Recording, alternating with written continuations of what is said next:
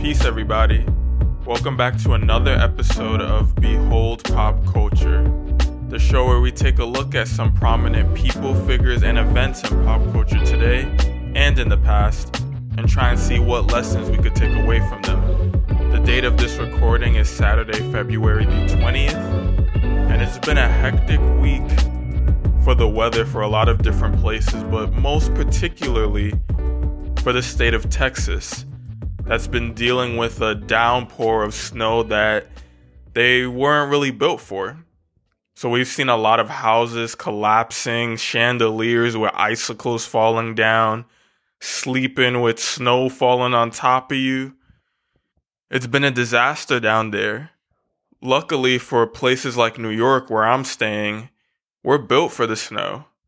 It's something that happens every year, so a lot of the ways the housing is built, a lot of the ways the streets are built, the protocols in place, they're prepared for snow to strike at any moment around wintertime. So for Texas, as they figure out how to recover and further prepare for any other unexpected weather events, there's a lot of money being funded down there, a lot of awareness being raised to help those people out and hopefully everything turns out well and there's not too many more casualties for what's going on in Texas. But that aside, we've had a full week of events, particularly for sports and film, as we'll have another deep dive into WandaVision. But I'll start off with the NBA, where this week, Joel Embiid, the center for the Philadelphia 76ers, has further cemented his MVP application, his MVP campaign, as the player who I nominated as being the dark horse in the race is continuing to make his stake. Most recently, with a 50 point performance, his career high in scoring, where he just absolutely dominated the Chicago Bulls on national TV. Joel Embiid has shown that he's an ultimate three level scorer for his position, despite that not being a typical term used for centers. Joel Embiid is shooting at a highly efficient rate, both from the mid range and the three point line, to the point where his defenders are forced to come out and defend the three, and he's learned how to drive very effectively and at bare minimum get to the free throw line as teams try and figure out how to defensively plan against him but he's slowly but surely becoming one of the biggest offensive threats in the league. And it sure helps his MVP campaign that he's one of the best defenders at his position as well. So as the Philadelphia 76ers continue their race to being the number one team in the Eastern Conference, claiming that title from the previous holders, the Milwaukee Bucks, who's been sliding in terms of their dominance of the conference, Joel Embiid will be putting together a strong piece of evidence for him to win that award. And if he continues to be as dominant on the defensive end, he could repeat what Giannis did and being a DPOY Defensive Player of the Year. But for now, I wanted to give him his flowers as he's leading that 76ers team to the most success they've seen since Allen Iverson and handedly had the highest scoring game for a Philadelphia 76er since Allen Iverson was the MVP for that team. And on the other end of things, Anthony Davis, the former, or some still believe, best big man in the league, unfortunately suffered an Achilles strain. And now Anthony Davis is expected to be out for about a month at minimum and the Lakers have already backslid in terms of being the best team in the league. They're now losing to some of the less potent teams as LeBron is proving that as great as he is, he still needs that number two who can not only hold the scoring load, but be there on the defensive side of the floor as Marc Gasol being their defensive anchor is not ideal especially if they want to make a run for the championship. I anticipate that the result of Anthony Davis's injury will be, an unfortunate drop in their seeding within the Western Conference, which means they'll have a more difficult matchup to start off the playoffs. But if Anthony Davis can make it back by playoff time, it would be a big mistake to count them out. But in terms of teams finding their footing, the Brooklyn Nets are starting to settle into their position as offensive juggernauts in the Eastern Conference. They still have some issues to be addressed with regards to their defensive capabilities. DeAndre Jordan won't be able to get it done. And we know that Kevin Durant, the best player on the team, can be an anchor of sorts. But they'll still need to recruit some help. They've already signed Iman Shumpert to be a defensive player for them, but they'll need a little bit more help for me to trust them in the playoffs because at their current rate, though they seem to have sparked something, and they still don't have many games with the big three Durant, Harden, and Kyrie playing together, they will find a way to win games by outscoring teams purely based on offensive ability.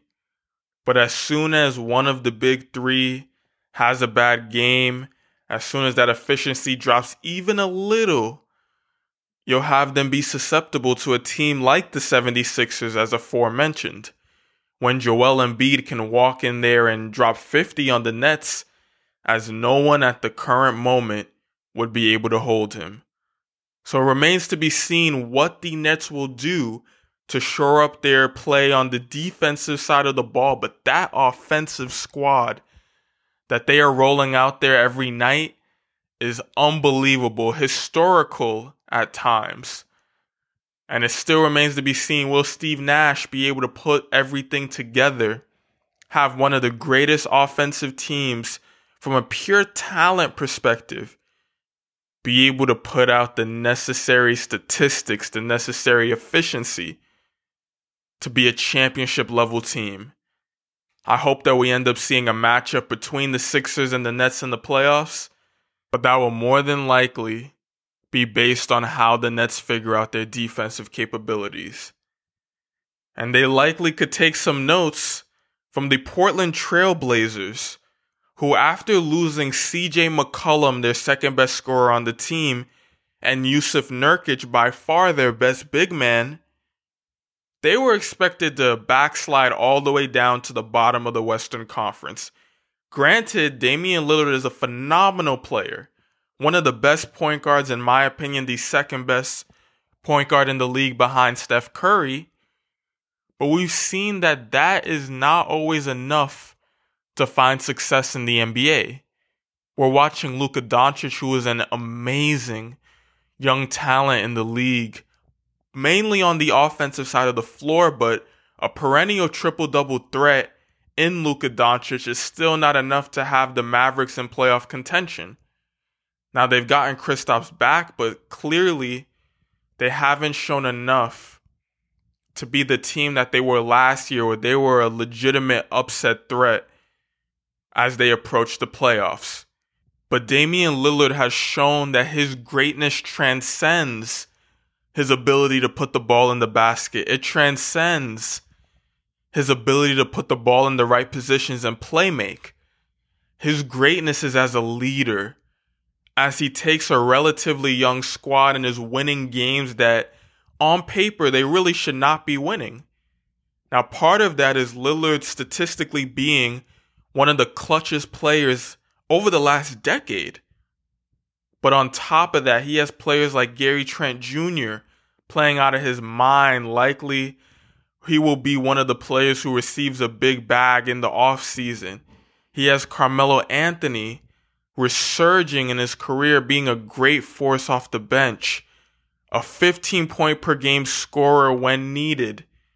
And in the end, these injuries, though they're never wished upon players, this created a lane, an opportunity for some of the younger guys, the Gary Trents, the Anfernee Simons, as I mentioned in the last episode, to step up.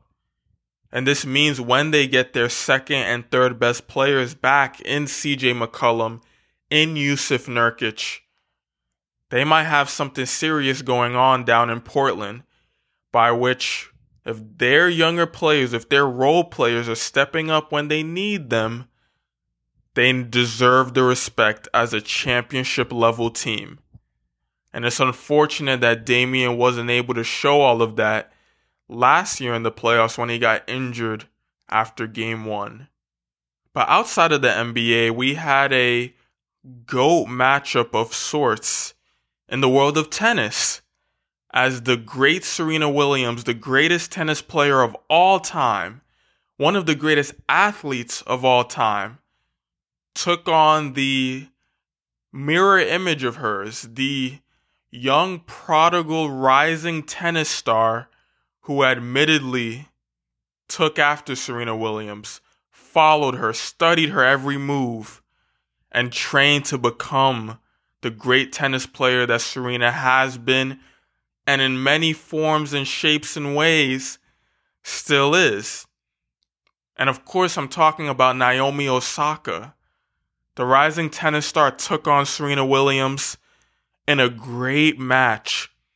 But unfortunately for Serena, Naomi is looking hungry.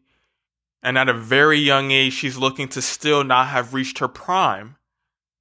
And as Serena, who's known for having one of the deadliest serves in the world of tennis, Naomi Osaka was able to return it. She claimed to have been guessing, but with such accuracy, you could tell that she was training long and hard to be able to quite handily defeat Serena Williams and move forward to ultimately win the championship. So we're watching a passing of the guard as Serena was in tears in her press conference when asked about whether or not this would be one of her last matches.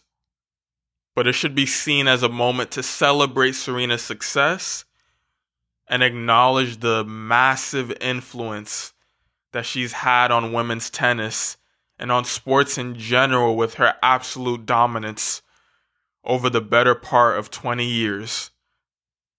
So now we'll watch as what seems to be her successor in Naomi Osaka starts to begin a, a dominant stretch of her career. At least that seems what we're on the cusp of with the greatness that she's displayed. So it was a busy sports week, and we can move on to the music side of things where the main story of the entire week was the reveal of what Fenty Rihanna's makeup and clothing company what it was valued at. And it was reported that as of this moment, Fenty has surpassed a billion dollar valuation, which suggests that Rihanna has now reached a net worth comparable with a billion dollars.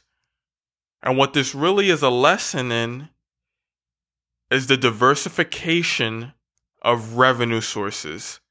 Rihanna, who we all know to be the superstar in the world of music, her R&B albums, she has multiple classic albums, multiple hit songs, simply one of the most valuable catalogs in the world of R&B. And that's not even considering the fact that her fame is transcendent globally. So when you consider that a superstar of this nature would have been far from a billion dollar net worth strictly off of her music, the move to leverage her position as a great artist and turn that into the revenue based on investing in clothing, investing in makeup, knowing what her worth would be in that field, knowing that people will be willing to invest in a great product, putting her face behind that, and turning what would have been hovering around at best the low 100 million range and turning that into being touching a billion. It just shows that even if you have a skill in one area, you should learn how to construct a portfolio learn how to take your revenue from there, put it in the right investments, and think about generating generational wealth for you and your family. So we have to give our round of applause for Rihanna doing so, for Rihanna leaving behind lessons and a potential path for other artists out there, not just the superstars. There's plenty of smaller artists learning how to diversify, how to invest, and turning their attention in this new social media attention market into the financial means to sustain their career and make a living off of it. And then the more fun music news, two relatively well known artists in the rap world, Rick Ross and 2 Chainz, both released individual Tiny Desks. If you're unfamiliar, they're little concert series where artists could come and perform a few songs of their choice with a live band. Rick Ross had a phenomenal performance there was some funny memes and dialogue around his backup singers taking over the performance, but if you're a fan at all of his music, that's worth checking out. And just a fan of live music in general, there was some good sounds being put out there in 2 Chainz. And what I believe, I'm not a tiny desk connoisseur, but in what I believe to be the first of any tiny desk ever, 2 Chainz performed his songs while getting a pedicure on his feet. And his entire performance just exuded luxurious energy with some nice, sleek, low lighting, and what I believe to be a surprisingly great performance while sitting down. So if you're a fan of any of those two artists, or just enjoy checking out Tiny Desk, I recommend that as my new music moment of the week to check out. But without further ado, we can move on to the film section where we had another episode of WandaVision, episode 7. This time they ventured into the style of kind of The Office mixed with Modern Family. The theme song was clearly Office influenced. So we had Wanda and Vision giving those office style recaps of what's going on where they talk to the camera saying what their perspective on a moment is and it was all fun and games until we went back to what was going on with Vision where he was still trying to figure out how to escape the hexagonal dome. There's still questions as to whether or not the world is entirely Wanda's creation. But the big reveal of the episode was in the end. After Monica tried to penetrate the hexagonal dome and get to Wanda and tell her that she needs to fix what's going on. She needs to not let herself be painted as the villain of the show. The one who's been just looking absolutely heinous for the entire show. Looking in the Among Us terminology word sauce. Agatha revealed herself to be a witch. Agatha displaying what seemed to be similar superpowers to Wanda revealed that it was Agatha all along in a music number as she sung and they displayed scenes where Agatha was secretly controlling things going on. From Pietro, aka Quicksilver, to the magic show where Vision was making random things move and disappear. Agatha was secretly right alongside Wanda, making sure that everything was going according to plan. And with that, they ended the episode as Monica seemed to have gained some superpowers as she could see through the energy field and see the powers within Agatha's branches in her basement.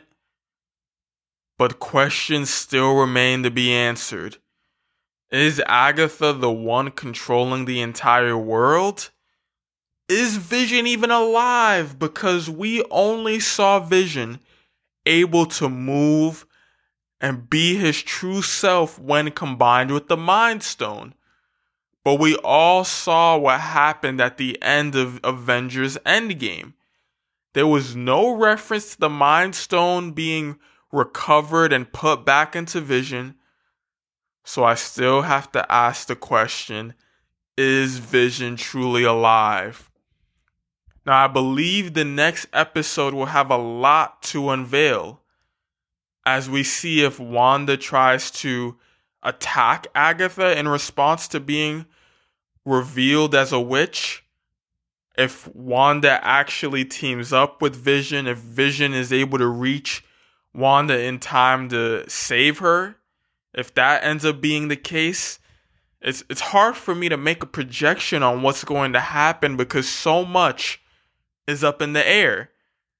I don't know if Monica might end up having some amazing superpowers that she could start messing with what's going on, or if secretly Agatha is a pawn herself.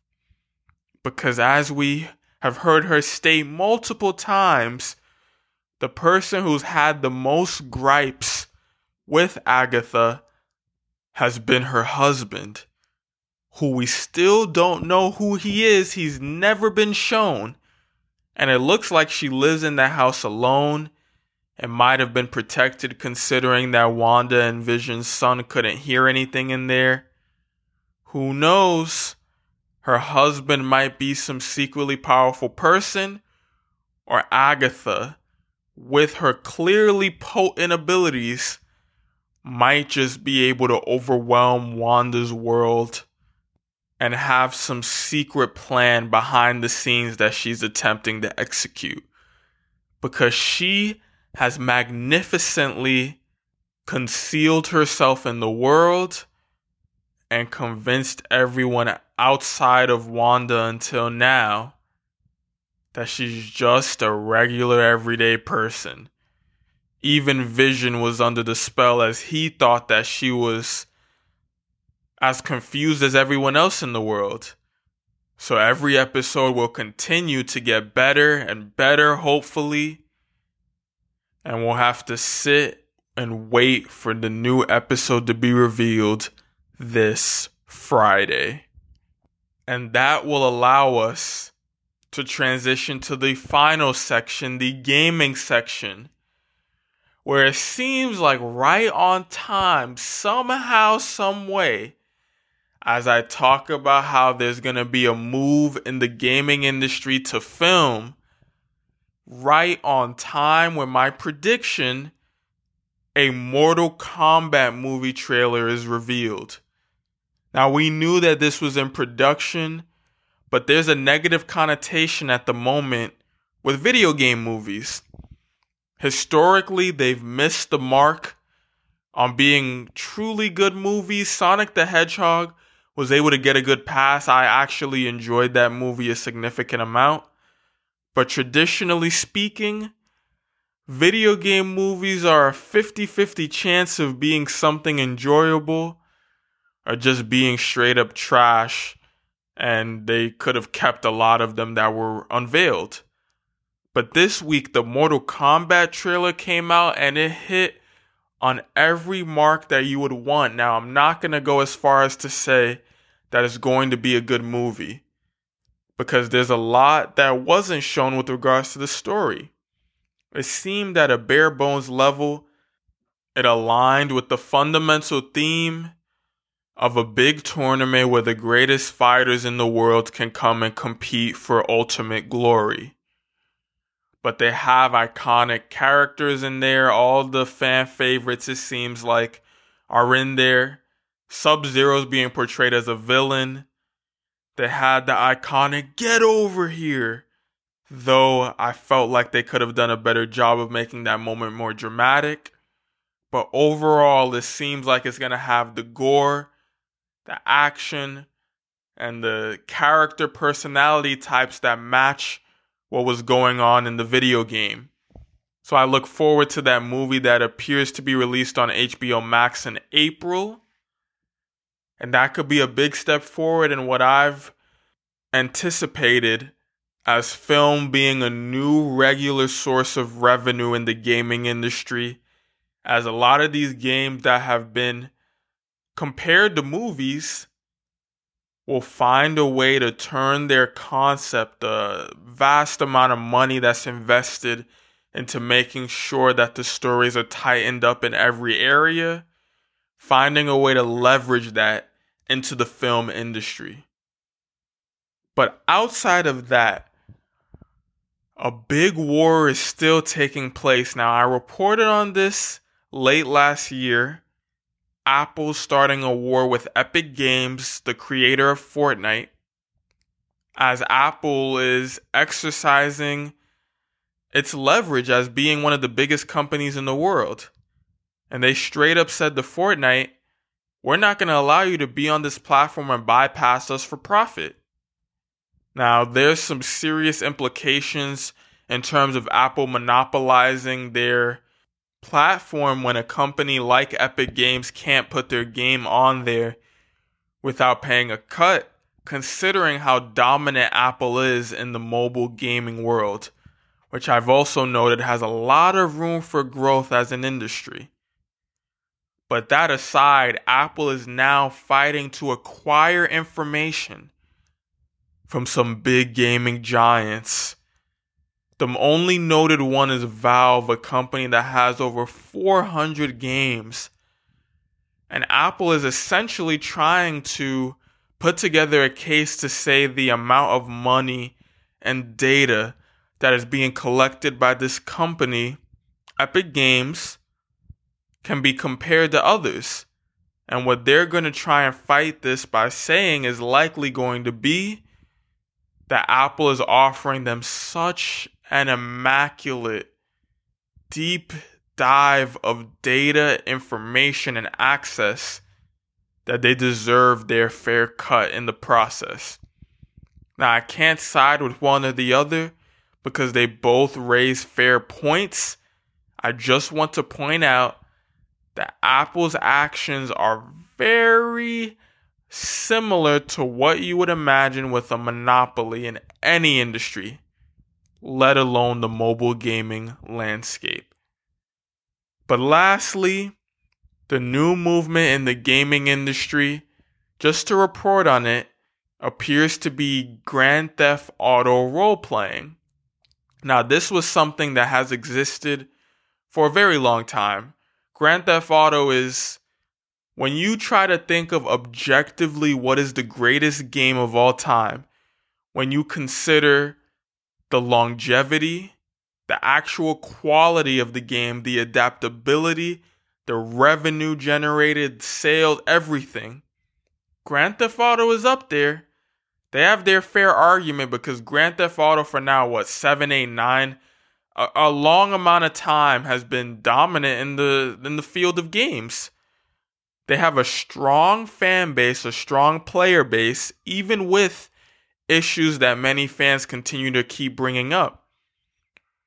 And now the movement has seemed to reach a new peak as on streaming services like Twitch, people are playing a lot of Grand Theft Auto roleplay. There's a lot of crossovers taking place with popular YouTubers, Twitch streamers, just important figures in general as the new trend is trying to live in these virtual worlds.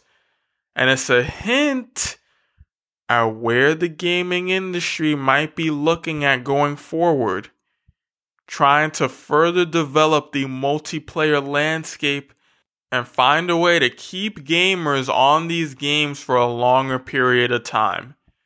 And this, of course, plays into my aforementioned virtual reality conversation and trying to figure out is there a way to allow players to create characters that embody who they want to be, the role playing.